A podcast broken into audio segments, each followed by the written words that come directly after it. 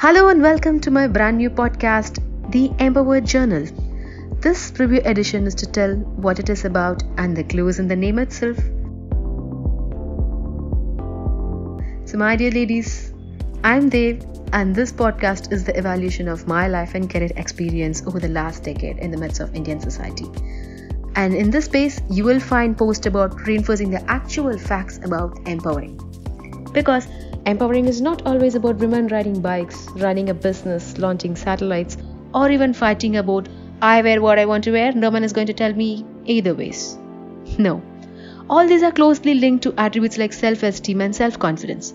But the true empowerment comes when you convert your intentions into actions. I strongly believe empowerment is just about having the freedom to live the life the way you want and having the liberty to speak your mind in the society.